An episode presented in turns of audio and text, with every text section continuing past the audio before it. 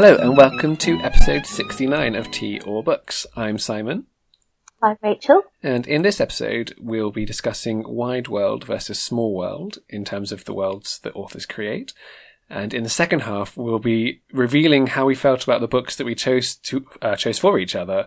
Uh, Rachel chose Seasoned Timber by Dorothy Canfield Fisher for me, and I chose Blue Remembered Hills by Rosemary Sutcliff for her. Um, I don't at all know what Rachel thought of it. Rachel knows a bit what I thought of Seasoned Timber because she got so panicky that I hated it that I had to reassure her that I didn't. so, uh, but the rest will remain a mystery until the second half.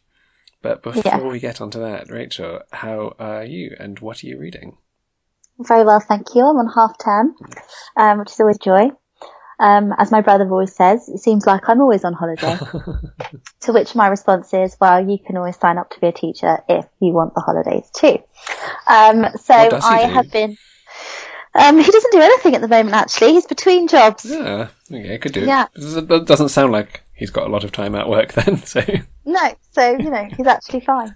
Um, but I um, I've been to Edinburgh for a few days, which was very nice and unseasonably nice weather as well. So I was Mm. very fortunate. Had some very nice walks. Um, went down to the beach, which I've never done before in Edinburgh, which was very nice. know you could go to the beach in Edinburgh. Yeah, you can. So we went to Portobello, which is a lovely sandy beach. Wow. Um, and you could just get the bus there. Nice. Yeah. Great. Um, and I, I ha- obviously had very long train journeys there and back. It takes about four and a half hours to get uh, between London and Edinburgh. Um, so I started reading a very long book, which I thought would entertain me. So on the way up, I read. Um, I started reading The Crimson Petal and the White by Michel Faber, which is, as those of you who read my blog might know, um, I'm doing my best to read the unread books on my shelf this year. So um, I got that one, and thanks to my library app, Overdrive, which I'm always banging on about, um, I was able to borrow it from the library rather than having to carry my big hardback with me. So I was reading on that. And then on the way back, I decided I just wanted a, a light-hearted read. So I read the whole of Death on on the Nile on my Oh. way back. Agatha Christie, which I hadn't read before, and I know they're making a movie of it that's I think's coming out this year or next year or something. Um, so I thought, oh, that would be fun to read, Did- and I really enjoyed it. Did you know the solution before you read it? Well, no, I good. didn't actually. When I got to the end, I thought, oh, I should have seen that coming, but I didn't. My confusion with the film, obviously, it's not come out yet, but the end of uh, Murder on the Orient Express leads is with someone saying to Poirot, "Come quickly, Poirot. There's been a death on the Nile," which you know is a very funny way to set up the new one. But if they are following the book, then the death on the Nile doesn't happen until quite some time after Poirot's arrived. So I'm not quite sure how they're going to sort that one out. No, remains to be seen. Yes, I'm sure it'll just be a lot of Kenneth Branagh staring pensively at the camera anyway, so Oh. Kenneth Branagh. in lieu of any plot. Yeah. Um, well, I'm not on half term, but um, I'm otherwise okay. um, I have been on holiday twice this year already, so I can't really complain. Um, have, in fact, have they? Has one of those been since we last talked? I don't know. I went to Frenchman's Creek Cottage in Cornwall, which was Oh. yes, which was lovely. no. How lovely. I love Cornwall. Yes, it was right at the the bottom of Cornwall, so near the well, not quite the bottom, but um, near the Helford, uh, and it's supposedly where Daphne du Maurier base met Frenchman's Creek, and Colin and I got that for mum and dad for a Christmas present. That'll Oh, be lovely. Um, and whilst there, in fact, Dad read Frenchman's Creek, so he's up to speed, and it's one of my mum's favourite books. Uh, yes, I had to go a day later than planned because of the snow, which was in the way, which is a shame. Ugh, weather. I know. Um, and I'm reading a really good book called The Book of William by Paul Collins, which is non-fiction about the First Folio, Shakespeare's First Folio. Oh, Yeah, so it's uh, in five acts, is how he's framed it. Very, you know, um, acts with scenes. But yes, the first section was all about how it came to be created, um, what what sort of literary society was like, how they got the different manuscripts and things. And I and I think it's going to now trace what happened to I uh, folios in general. I think rather than specific ones throughout the next few centuries, like when they fell in and out of favour, who owned them, etc. And it's all interspersed with him at an auction, waiting for it to, waiting for one to be sold. So yeah, I, I love, I think, yeah, I love the books about Shakespeare that it seems to have attracted some really good ones. So I love Bill Bryson's book on Shakespeare, and I read James Shapiro's Contested Will a couple of years, Oh, yeah. ago, years ago, which um, all about the different theories about who wrote Shakespeare's plays. Uh, more about how they came to prominence at different times. Shapiro is very clear that Shakespeare wrote Shakespeare's plays, and has fairly unarguable arguments for that. But um, yeah, I, I I don't read Shakespeare that often, but books about Shakespeare I really enjoy. Well, it is, it's all very fascinating. I need to read more about that sort of thing. But, you know, I spend too much time reading actual Shakespeare to want to read anything about him afterwards. That's fair enough. Yes, I mean I do No. I do enjoy reading Shakespeare, but not not all that often. And in fact, the the edition I have is extremely heavy, so I wouldn't be able to to leave the house with it. oh dear. Right, first half: Small World versus Wide World. This is Rachel's suggestion. Thank you, Rachel. Yes, no, you're very welcome. Um, and what did you have anything particular in mind when you were when you suggested it? Do you know what I did? I was thinking about how um, Emma is Hmm. one of the um, oh well, I think the only one of um, Jane Austen's books that is static. Hmm, that's true. Yes. Um, in that it stays within the same community. Well, obviously, apart from you know when they go to Box Hill for the day, but um, whereas other novels, the heroines travel Hmm. and go to different places, and I I thought it was interesting to think about how a novel changes when it's like where the focus changes. If if you think in terms of you know, do you get to know other people in the community if if the heroine travels, or do you not? That's interesting. Yeah. Does that make sense? Yeah, yeah. Because um, when I was jotting down different options, one of the ones that came to my mind in terms of the travelling seems to me slightly out of kilter with the rest of the, the novel is Mansfield Park, where she has that trip to Portsmouth Yes. uh, for a bit, which um, I'm sure it, it illuminates her background and all that sort of thing. But it seems one of the the only of the Austen novels where the heroine travels, where to me it feels like it doesn't quite work with the the structure of the novel, or doesn't quite. Um, I don't know. It sort of diminishes the the focus on Mansfield Park without adding enough, in my mind. But, but Well, I think it's there to to to show Fanny the fact that she couldn't ever possibly go back to that way of life, isn't it? yeah, true. I think maybe it just works better in, in you know, Pride and Prejudice or whatever, where she Yeah. the trips to Derbyshire and all that sort of thing. Um, yeah, when when you said this, my mind immediately went to all sorts of books that are about small communities or that stay in one place, and I was thinking, as so often of the Marilynne Robinson novels, all, of them are really, Yes. um, in fact, all of them, I think, are, are set in a single place, even Housekeeping before the the Gilead books, and whilst we well in in Lila we do see her traveling a bit uh, and the fact that outsiders have arrived is really important. I think often if you've got a focus on a small community then it is the entry of an outsider that really throws into sharp relief how static the rest of the novel has been if Yeah. you know whether for good or ill. But um yeah, that was that was the sort of first thing I thought of, and things like Cranford, where it's a small community, um, and it's a sort of uh, sort of book that I am instinctively drawn to. I think is a, a small community because I love um, how that brings out both. You know, looking at maybe like Shirley Jackson's novels, where it's the small community is oppressive and haunting, or you might get a Barbara Pym novel where it's comic and um, you know everyone knows everyone knows his business, but it's it's not as haunting in the same way. And then some, I guess, that are celebratory of that. But I find it the the easiest way to immerse myself in a reading world is just to, to um, if there is only one world, I guess that makes sense. You sort of have to be, you're, you're immediately within those confines. Um, and I think if an author can do that well, then it is really memorable. Yeah, I mean, I really like getting to know a community and um, like a town of characters and all the different people that live there and the way in which they communicate with each other and the dynamics. Um, especially when you know there's a busybody and the gossip and all that kind of thing. Um, and I think that's what I really enjoy about Emma.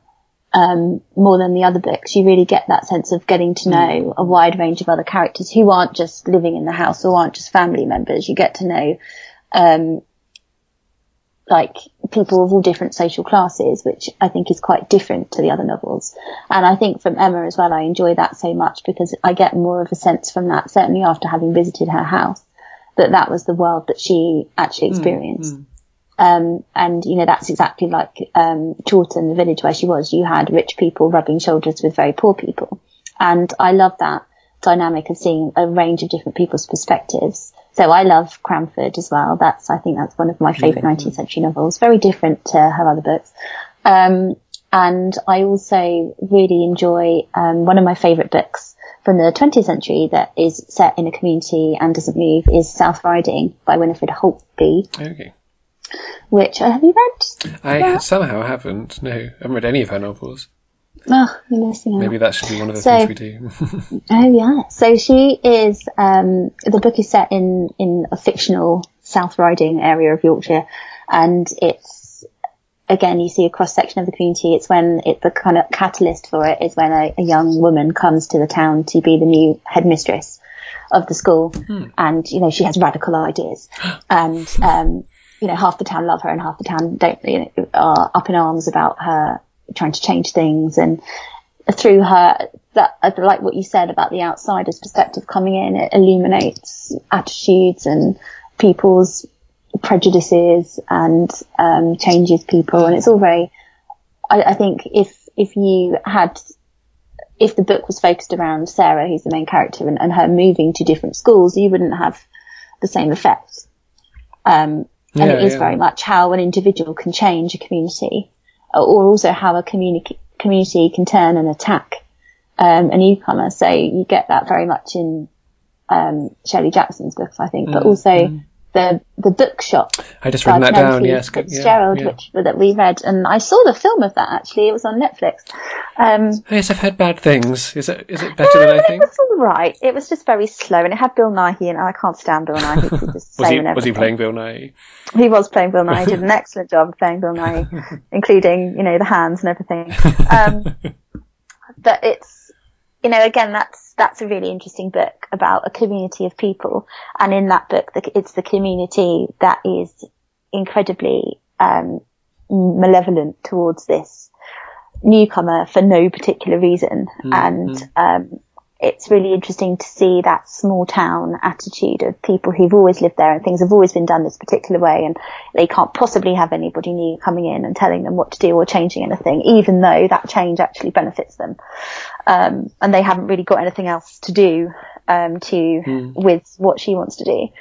Um, I'm trying to think now of, of books where I've enjoyed where characters roam around and I think. Well, before you go into that, I just want to say, I think it's interesting how difficult it is to do a small community now. I think, you know, there's some examples like yes. the bookshop from the later 20th century, but in this, in the 21st century, when we've not only got much cheaper and more available travel than ever before, but also the internet, of course, connects these communities a great distance. Um, mm. then I think it's much harder to do that isolated community. Again, whether that's a positive sense of isolation or a negative one. But the, the example I thought of, um, from a more modern one. Have you read The Snow Child by Eowyn Ivey? No, I haven't. It's really, it's beautiful. It's very good. It's set in Alaska, and the author's from Alaska. And I think, um, you need that sort of natural isolation because, yeah, they, it's about essentially two couples living in deep snow somewhere in the middle of nowhere. Um, and so, uh, and it's, uh, the novel is a, is a, updating of a fairy tale about a childless couple who, um, sort of create a child out of snow, I guess, um, who then complicates their lives in, in moving ways. But, uh, yeah, I think with, you either have to go to the most, um, know, untraceable parts of, of the world now to do that sort of thing, or you have to put it in a fantasy world, or you have to put it in historical fiction, because otherwise, I, I think certainly there are very few authors who are living those sorts of cut off lives now in the way that Jane Austen or you know the Brontes or someone would be able to write about a small village and not where they didn't leave that often, and it would sound re- realistic. Whereas in, unless you're not able to for health reasons, or you live in Alaska, or you know you're agoraphobic or something, then there's yeah, it's unlikely that you're going to be able to write um, from experience about that sense of isolation. Yeah, and I, I, think also it reflects the, the, more kind of modern attitude. Um, people love reading about growth and change, don't they? And in mm, order to mm. grow and change, you need to to move on with your life, to use you know cliched phrases, and you need to to see, and, and you see that in um, Charles Dickens novels, for example, where the characters move from the countryside to the city, and that's where um, they have their kind of coming of age. That's where they experience life. And I think um, a lot of the time now you see a lot of novels, particularly of which I can think of no examples. um, Elizabeth Strout is is quite good at like my name is Lucy Barton, for example, um, and anything is possible about this main character, Lucy Barton, who moves from this very isolated community precisely because she's fed up of everybody knowing her business. Um, and going to the city is what changes her life because all of a sudden she can be anonymous. Mm. Um, and that removal from that I think in many ways, the small community novel can certainly 19th century ones that they're seen as a kind of a positive thing. The community is something mm-hmm. nurturing, whereas um, now, if you if you write a novel set in a small community, it seems to be to be making a point about suffocation and mm. um, backwardness and and that kind of thing. Um, certainly, a novel that I read recently, Larchfield by Polly Clark, um, which I've talked about before. I yeah, think. yeah, yeah. Um, where this, um, so it's set over two time periods. Once, um, one half the novel in 1930s in the, with the life of W.H. Auden and in the modern day with a, a young poet who moves to Helensburgh, Helensburgh, Helensburgh, uh, which is a, um, seaside suburb of Glasgow. And she finds that move, she's moved from London and she moves to this isolated seaside town and everyone's horrible to her and she's lonely. And again, that sense of, it's kind of the opposite of a Bildungsroman. She goes from the city where she had this full life and she moves to the city, uh, to this town and she becomes incredibly depressed. Very, she doesn't want to leave her house. And rather than kind of seeing this move to this new place as being a positive thing, it's very much like, oh, small communities crush people. It yeah, crushes yeah. your creativity. It crushes your uh, spirit. And in order to be free, you need to live somewhere more cosmopolitan, etc., which I think is quite an interesting yeah, isn't it? I think I find it quite frustrating as sort of a lazy device that any small town will be oppressive. Because I mean, I think it can be done really well, but I think it's been done so often that it's just. I mean, it's not my experience of small town life, for example, or small village life, uh, which to me is always much friendlier than a city. But um, because you actually know who your neighbours are. But but yeah, uh, I did read um, Nell I know who my neighbours no, are. No, you don't. I've met them once. uh, Nell Stevens' Bleaker House I read recently, which I really enjoyed. That's non-fiction, where she moves to Bleaker Island, which is one of the Falkland Island, uh, Falkland Islands, to write a novel. Um, and there, there are max three, min one population of that island. So that really is going to an isolated community that is just wow. herself and, you know, the birds for most of the time, which I really enjoyed. But yeah, when I was thinking about um, ones that are more wide world, the first one that came to mind was Travels with My Aunt by Graham Greene. Oh, yes. Yeah, which I, is my, is it my favourite Graham Greene I've read? I do think The End of the Affair is brilliant, but very different. Um, and Charles, Charles just funny. Uh, but yes, dashing all over the place many different countries. I, as long-term listeners will know, I do have a problem with the Brits abroad type novel, so I tend not to read books where British people tra- travel to other countries because I'd rather read books by people from those countries. But I will make an exception for something like Charles and my aunt because lots of countries. What, what was your um, first thought for Wider World? I'm trying to think what I would choose as probably being my most favourite one. I mean, I do enjoy reading books that have got an element of travel to them because mm-hmm. I like seeing new places. And one of the books I read when I moved to um, New York many moons ago now um, was Travels with Charlie by John Steinbeck, which is um, it's kind of non-fiction, so it's less um, it's a bit different, but it's it's his account of his. Um, he decided to take a year out and take his you know I don't know what they call them in America, not caravan, but you know, like a mm. big truck basically. Um, and he drove it all around America because he wanted to meet people and experience America outside of the places where he'd lived. I think his aim was to go to every state. I don't know if he made it in the end. Um, but that was really interesting to kind of see how, as he wrote, as he traveled, his, his perceptions changed. Like he'd had, he had a lot of stereotypes about mm. what he thought he would find in different areas, as as we all do, I'm sure. Um, and and he he writes quite interestingly about how those stereotypes are challenged when you actually meet and, and talk to people. Um, I think as well, I've really enjoyed, um, for example, let me think what I'm thinking about.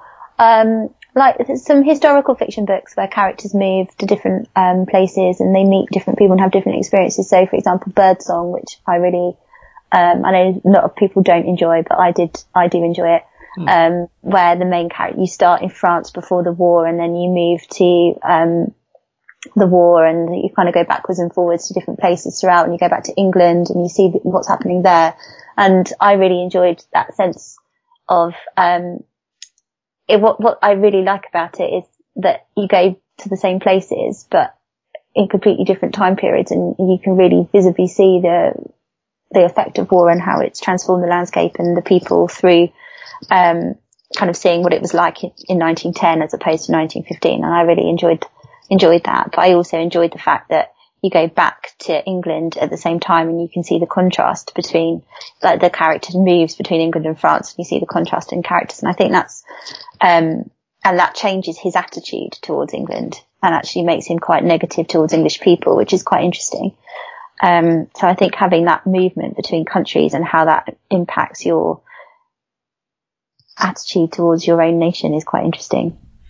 That's interesting because yeah, I do find in general that if something, if a book is moving a lot between different communities, whether within the same country or not, that it, it's difficult to keep the, not the momentum necessarily, but the continuity, I suppose, by definition, because you're losing all the previous people you've seen before and you're entering a new community and the world building has to start again or whatever devices are needed for that. Um, and I don't know, I think I, I am more drawn to a book which sets up a world and then stays there. And then something like I said with Mansfield Park, I find with I Capture the Castle by Zadie Smith say that it, that time they moved to London and it, for me, dilutes it and it isn't, isn't effective in the, in the way that it was probably intended to be. Um, I find that, yeah, unless there's a really, really good reason for, for taking the action somewhere else, if you've, if you've set up the small community, then, um, then yeah, it sort of just diminishes the overall effect. Whereas, whereas on the other hand, I really like it when you've got the outsider who comes in and exposes the small community for what it is, or you know tries to join it, or whatever. Well, yeah, you got the cl- Cold Comfort Farmers classic of that. Yeah, yes, oh gosh, yes, great choice. Yeah, which is brilliant. Yeah, uh, I think um, I, I think that you're you're right. I think a lot of the time when you've I think we as readers, we're quite character focused readers and we really mm, love to get mm. to know characters and, and feel that personal connection with characters. So I do tend to find it annoying in novels where you're introduced to people and then it's like, oh, okay, well, I'm moving now and I'm going here and, and you never see those characters again. And often I think, oh, I really want to see more of that person. I want to find out what happened to them. And you don't because you've, you've moved on. You're not there anymore. Um, and I can't think of any examples of books. Like I'm sure, I'm sure readers are, listeners are filling in their own. yeah, um, um, and I and I agree. I think it's nice. Sometimes you do read books and you think, well, I think you've just moved here because you did a lot of research about this, and, and yeah. you know you want to, or it's a kind of a bit gratuitous that oh, I just want to write about this city, or I want to, you know, it, it's obviously like a set piece scene that they wanted to write. Um, and it doesn't really add anything. Though I do think that when Jane Austen moves her characters, particularly to the seaside, she always likes to make a point about the seaside as being kind of mm-hmm. loose. Mm. Um, like for example in um, Persuasion when yeah. they go to Lyme Regis and Louisa ends up falling off the what's it called? What's the it cob, called? The cob. The cob. Thank you. Um, and you know the whole point there is when people go to the seaside, they make stupid decisions, and um, you know it's it's a place of loose morals and it also is where we meet um, Walter, you know, what's I can't remember anyone's name today. I've not been at work for too long. Um, so Walter, so Walter, like the the younger version, the one who's going to inherit from her father. Oh yes, I can't remember his name either, but yes, we, you know, people know who I mean. And um, again, because she's met him for the first time at the seaside, we therefore associate him with um, immorality and loose loose morals, like loose behaviour, and we instinctively don't trust him because that's where we've met him. Quite and, right Yes. and Speaking of someone from landlocked Worcestershire. Yeah. Yes, absolutely. So you do, I mean, she uses changes in setting, which might initially feel like, oh, but I want to go back to here. Actually, she's using them very purposely for a reason. Just like, you know, I disagree. I actually think the Portsmouth part of Mansfield Park is, is really important because you see exactly what Fanny's come from and what she's been rescued from. and um, it really enables you to also have a look at the contrast between um, Fanny's mother and um, Lady Bertram, and you see on what a knife edge a, a life can be changed. I think one um, of the um, reasons I prefer it with the other novels is that it's, I think it's almost always, I'm trying to think now, but it's more than one character who goes and they can continue the same sort of relationships we've seen before, just in a different place. Yeah. Um, whereas sending Fanny on her own to a bunch of characters we've heard about but haven't seen before, um, felt too disjointing for me. I see your point. I was also thinking to take another tack about crime fiction, because originally I was thinking often crime fiction is the quintessential closed community. You know, they're all in a yeah. locked house and someone's done it. But then you have the other sort that I was thinking Four Days Wonder by A. Milne that we did a while ago, where you've got to go off on a trail, and there's, there's quite a lot of examples in, in Golden Age detective fiction, particularly mm. of, you know, they've got to go here to get this clue, and then that leads them here, blah, blah, blah. Yeah. Um, so I quite like that crime fiction bridges those two, and I think when done well, can take the best parts of either of those and use them for the genre really well. Yeah, I, I, I agree. I mean, I can't believe I didn't think of that, but yeah, the, I think crime novels are brilliant, especially when, um, I love the, the, golden age ones that rely on the train and mm. they're always going off to Scotland or Yorkshire or whatever at the drop of a hat and they're going to get the next one in the railway guide and off they go. And I think how, why that works and the location works is because, um, you're not encouraged in crime fiction, certainly not in those. I mean, I don't read any modern crime fiction, so I'm not sure whether it would still be the same, but you're not encouraged to, to connect with characters. So we don't really care about any of the characters apart from obviously the, the main detective character. Like you don't really care about the characters who are being dead or the character being killed, being dead, being killed, the characters who are under suspicion. Like there's no sense of sadness or grief when a character dies in a crime fiction novel. Certainly not in Agatha Christie or yeah, Dorothy yeah. Sayers or those sorts of authors. That's that's not encouraged. The characters are not important. It's and the settings are actually used really well. Like I've really enjoyed the British Ivy crime classics reproductions mm. and, and, reading some of those because um, I particularly enjoy ones that are set in the countryside and especially in Scotland where and they describe so well the the scenery and the train journeys and the car journeys and all that kind of thing and and that and the and the contrast between city and country and I really like the 39 steps for that as well. Maybe that is why travel can at least for for us work better in those books because we're not worried about not, not getting the yeah. same level of character narrative because it's not as yeah. important in those books. Yeah, that's a good point. Yeah. Well, yes. Oh, decision time, I think. Um, and I think I've probably nailed my colours to the mast already. Um, yeah. I, I, like examples of both, but I, I will rush towards a small world, closed community book. Yeah, I thought I would end up saying the opposite, but actually thinking about it, I mean, the books that I love the most are closed communities. Um, so yeah, I think I'll probably say the same. I think you, you get to know characters better. Great. Yeah. Right, but yes, anyone who has topic ideas, do get in touch. We were up to to late in the day before we got a topic today, so things are getting desperate. But it was a, in case you can't tell, it worked out really well in the end. But yes. I don't even have cars versus bikes as a backup to threaten with anymore. So.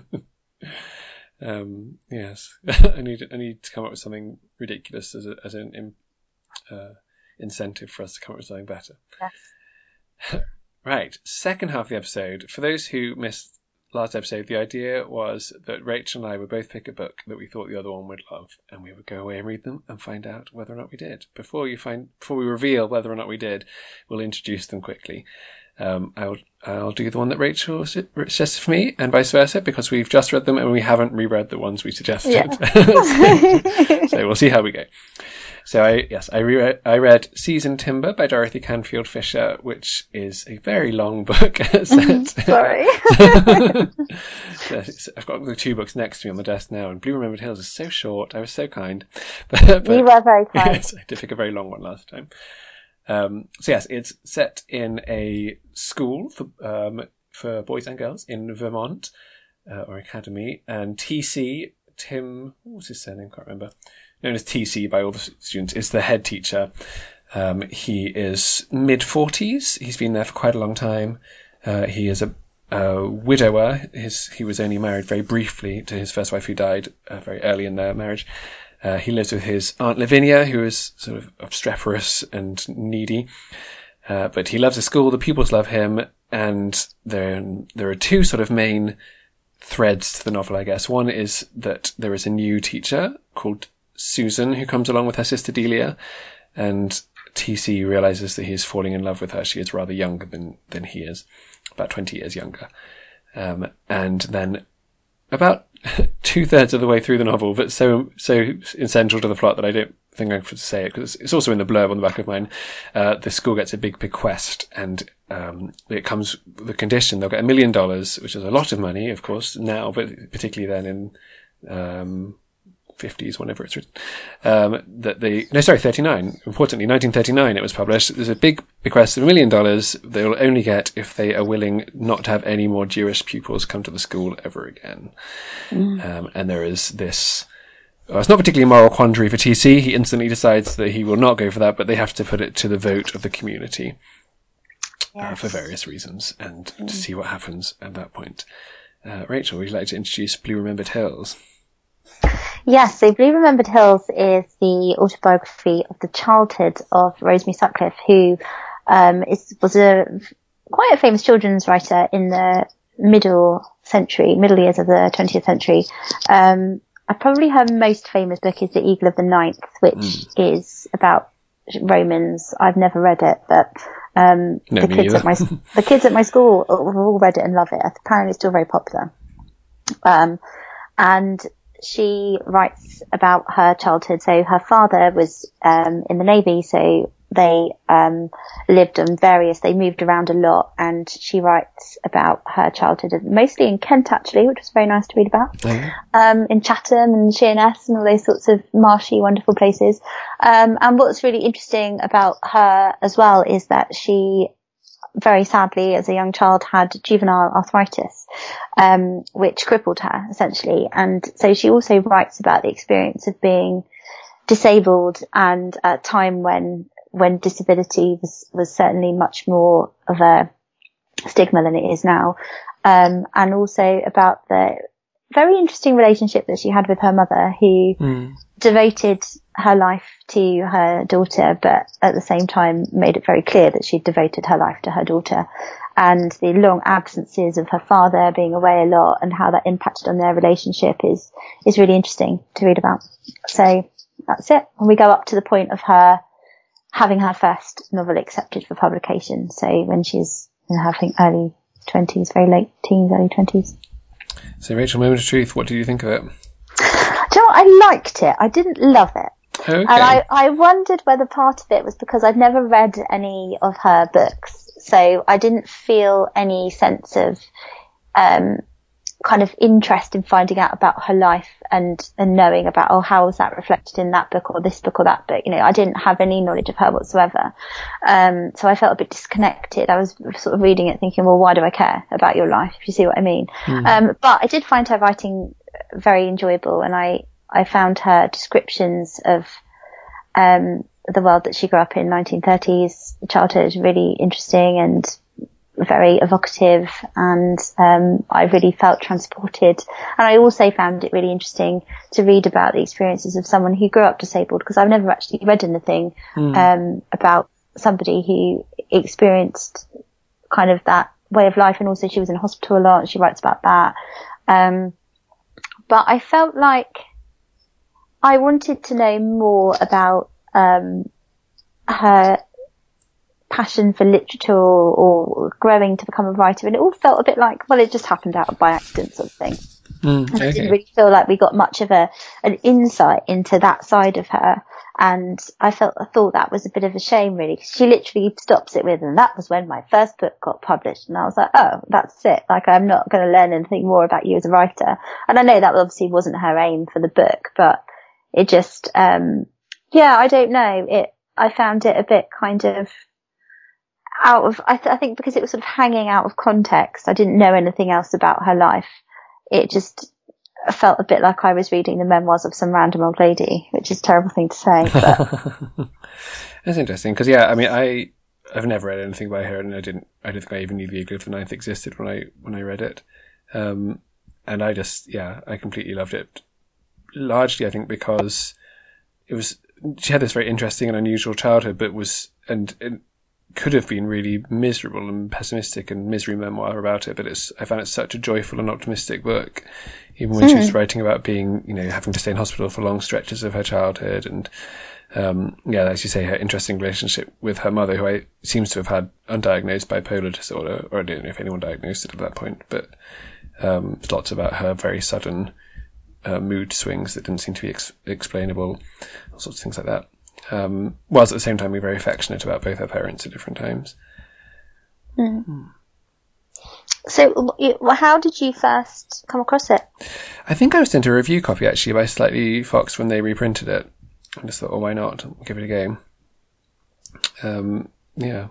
And and then it turns out that everyone, it seems, apart from us, has read Eagle of the Ninth and enjoyed it. But I've never liked historical fiction, so even as a child, so I wouldn't have read it then either.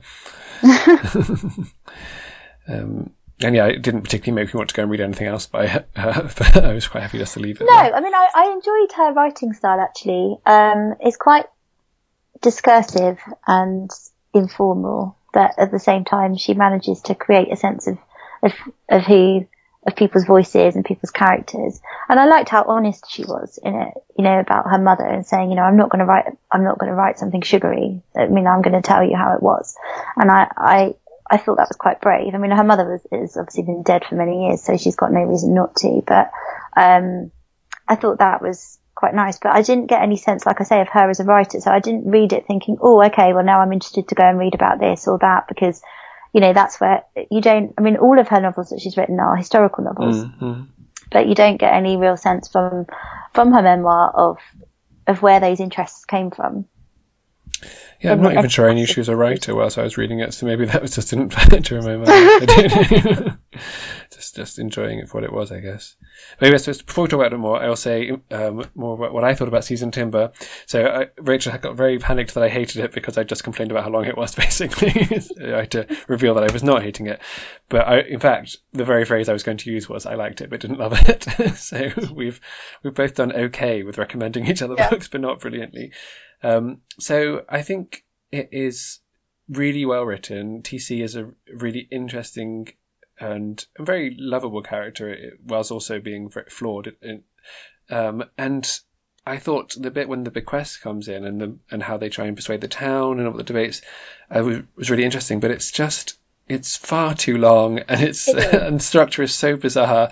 So you've got sort of two to three hundred pages with more or less nothing happens, which I don't mind in a book, but it's, it's more just him sort of realizing he loves this younger woman and what to do about it.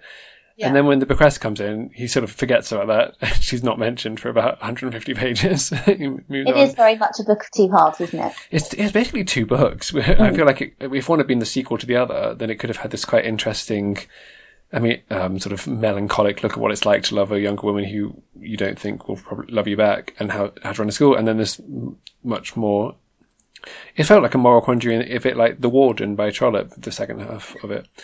But yeah, together, it just, I don't know, it just, they didn't cohere and it was just, the whole book could have been 200 pages shorter and I think would have been better for it. But, um, so it was, yeah, it was frustrating because I could see there was a brilliant book in there and I just didn't think it was the book it could have been.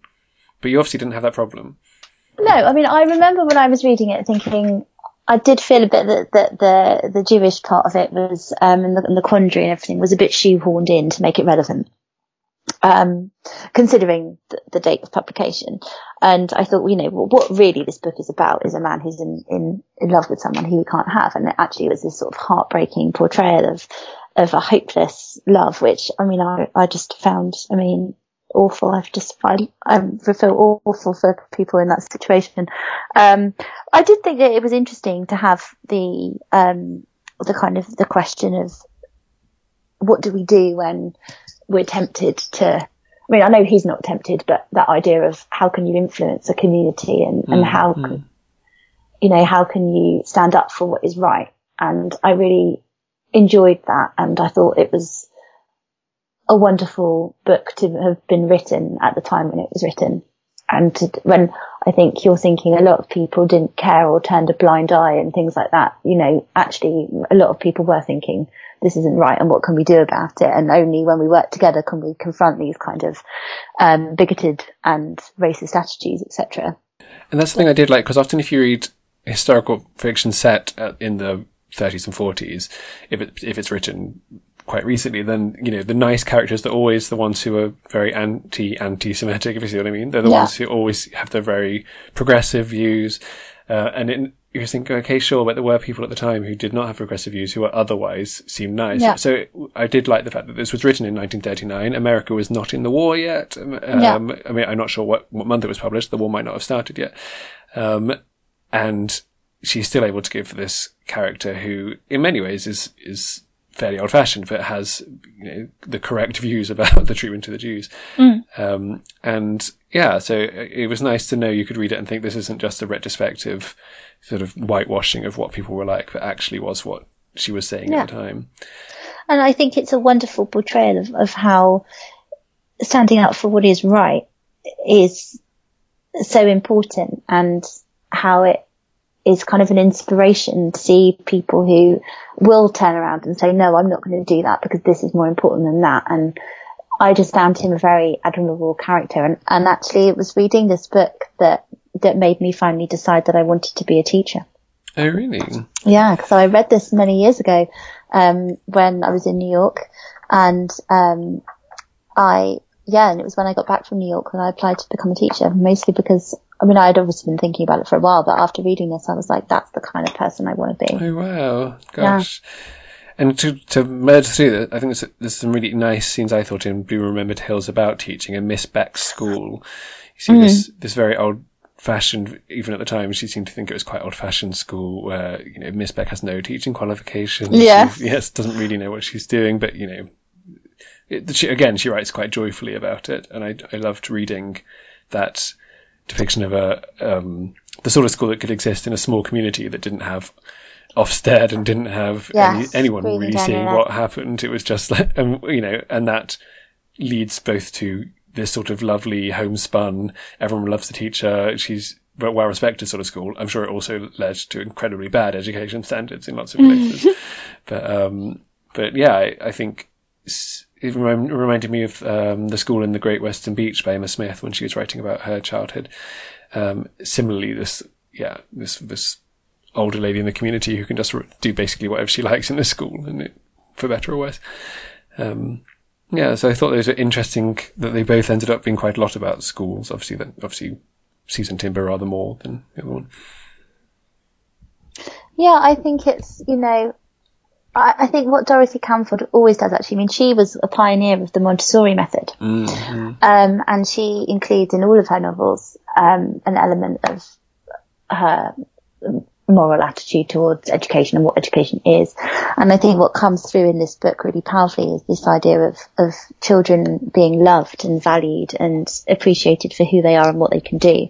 Um, and that sense of, of love comes through. And I think you're right. It comes through in Blue Remembered Hills as well. That, that sense of actually, it's not what you teach children. It's, it's how you teach it to them that matters. Um, and how they feel when in your classroom, because no matter how good the teacher is, if you don't enjoy their presence and you're not inspired by them, you're not going to learn anything from them. Um, and she says, you know, before she'd met this person, she, uh, the, the teacher, what's her name, Miss Briggs, did you say? I've just, I'm Um, just Miss read it. Miss Beck. Miss Beck. Um, she'd never taken any interest in learning anything, and it was only when she went to this school that she actually felt like she wanted to learn and she wanted to read because that was that's the teacher that teaches her to read because that was really interesting. She was talking about the fact that she couldn't read for a really long time, um, and she said something really interesting actually, and I thought I've never heard anyone say that before because her mother read to her really, really um, mature novels. She was used to stories that were far more complicated than the stories that she was able to read. And because she found the stories that she could read so boring compared to the stories her mum had told her, she didn't want to read for herself. She just wanted her mum to read her those stories. And that's why she didn't read for so long. That's Um, interesting. yeah, and I thought, oh, you know, I've never heard that, but then I do know. I mean, of- when I have to read with my seven-year-old nephew, it's like the books he gets from school, and no wonder he doesn't want to read them; they're so boring. Um, so it's that that was really interesting as well, that kind of educational element of it, and and how she actually this this teacher, without her even understanding how she's done it, just by being lovely and kind and and spending time with her, she magically is able to read. Yes. So this woman with no qualifications who apparently doesn't know what she's doing still manages to do Yeah. something. Learns through actually listening and and supporting and helping a child with what they need. Yes, and in Seasoned Timber, there's r- relatively little about the actual classroom teaching, but it is Yeah. a lot about sort of how to be the spirit of the school and how to, you know, Yeah. look after. Well, the only scene, the only thing I can remember is how he realizes that, that the, even the people who aren't great at physical education should have a lot more time to do it. And I thought, gosh, how awful! Leave them alone. But they all seem to thrive and love it. So, um, so yes, I think, as you say, it's very, very much a novel of two parts. And I think one of the things um, which is more about me than the book that I didn't respond to, is that I find romance stories quite boring in general. There's, like, I'm not particularly interested in whether or not a couple will get together. Um, and I thought it was very beautifully described and managed to get over the slightly creepy factor of him being 20 years older than her. Well, you know, relatively the time it was written in, Simon. I know, yeah. But do you not find that's an obstacle you have to get over when you're reading a book? Maybe not. Well, no, because I thought at the time that would have been quite common, wouldn't it? And also, he kind of knows the whole time that it's never going to yes, he is very self-aware about it. you know. Um, and and I just that's the part I found so heartbreaking. I was like, oh, this is the first time he's ever been in love, and it's not going to work. Except with his first wife. well, yeah, you know, but like you know, since then, yeah. and this is the and he he so desperately want, wants her, but at the same time he knows it's hopeless. And I was just like, maybe it's not going to be hopeless. Maybe they will get together. um, and Yeah, I think, I think I only really care about people on soaps getting together, not, in novels. It seems. heartless man. Well, apparently I am. I mean, if he was wondering whether or not should get a cat or something, I'd have been much more on board with, you know, the, the, the anxieties and trials. But You're a that cat, honestly. He's been quite good today. He's not tried to attack the microphone. No, he hasn't actually. I did hear, hear him meowing. He was meowing for a bit. I don't know where he's gone now. But. Um, so the only other Dorothy Canfield Fisher book I've read is The Homemaker, which I think is brilliant. Yes, Um, indeed. but it did feel very different in terms of writing. Did it? Well, I don't know if it's just because I've read The Homemaker a long time ago, but um, and it, obviously it's published f- nearly twenty, no, fifteen years earlier. But I'm, maybe I'm just not remembering very I think I think her style is quite similar. But I was thinking actually, I've um, I've read the Brim, Brimming Cup, which I really enjoyed. That was actually my first Dorothy Canfield that I read. Hmm. Um, and I've not ever read Her Son's Wife, which I've had for donkey's years, and it's still on my shelf, so that will be tackled this year. yes, it's Uh, on mine as well.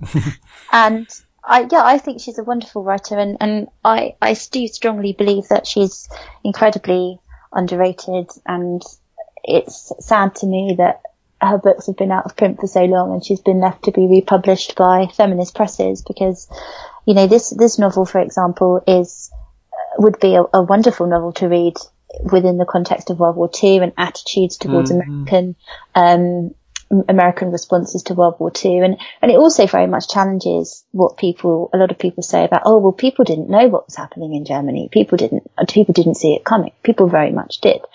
Um, and again, when you read historical fiction, you have that kind of a lot of the time it's the characters are all completely unaware and ignorant and shocked and everything. So, well, I don't really think it was like that. Um, yes, I think certainly like to some things, like extermination camps, perhaps they didn't know about, but they certainly were not only aware that there was this discrimination against Jews, but we've we sometimes forget, I think, how much discrimination against Jews there was everywhere else as well. So it's, Well, yeah. yeah, it's not just a Germany issue or, or Yeah. you know, Exactly, Yeah. exactly, and I think it's really important to to see that, and you don't you don't really come across that that much in fiction, and I think that this is is a wonderful example, and I think it's also a great example of a book about schools and about education, which is something that's obviously that's very interesting to me. of course, yeah. Um, but again, you don't really see that a lot in books that aren't school books or books for kids. yeah, um, yeah.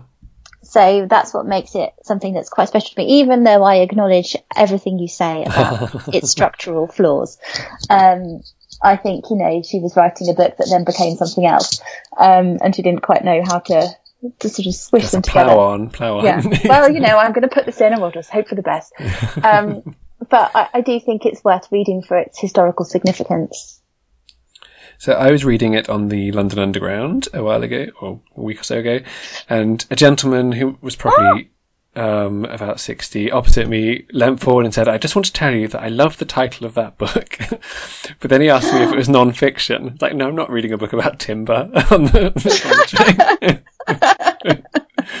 um, yeah. So then I explained to him what it was about and then felt slightly awkward explaining it. Did it. his eyes then glaze over? And he said, well, that sounds even more interesting, but then he got off the tube. There you go. Maybe he'll have gone and hunted it out. Maybe he's listening. Hello, old man from train. If you are. So, Well, and you know what? This disproves what you always say about cities being unfriendly. oh, he was a tourist. Well, whatever. I assume. It's the second you time actually that some, you don't someone's know.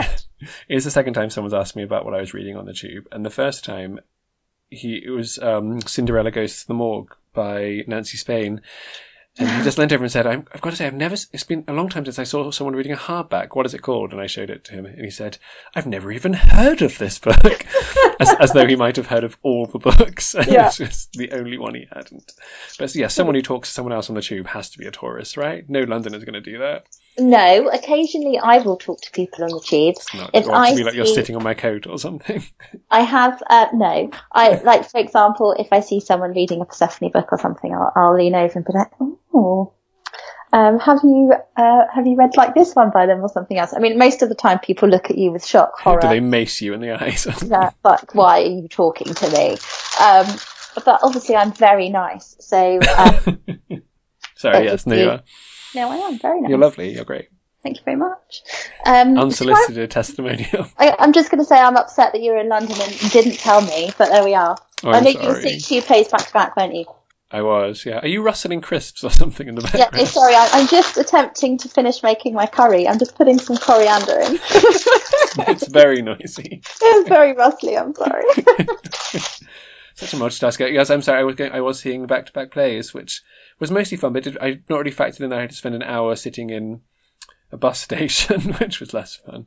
oh no. You Um, should have come and stayed here. I should have done. Well, I had to get had to get back for church the next day, and they closed the Ham not Hampstead. Um, H begins with H. It's past Paddington. Hammersmith City Line? Hammersmith. They closed the Hammersmith City line between Hammersmith and Paddington. Well, that, And my- that line's always closed, Simon. Never and take it. theatre was in Hammersmith, and I had to get back to Paddington. It was a nightmare. Well, it was fine Gosh. actually.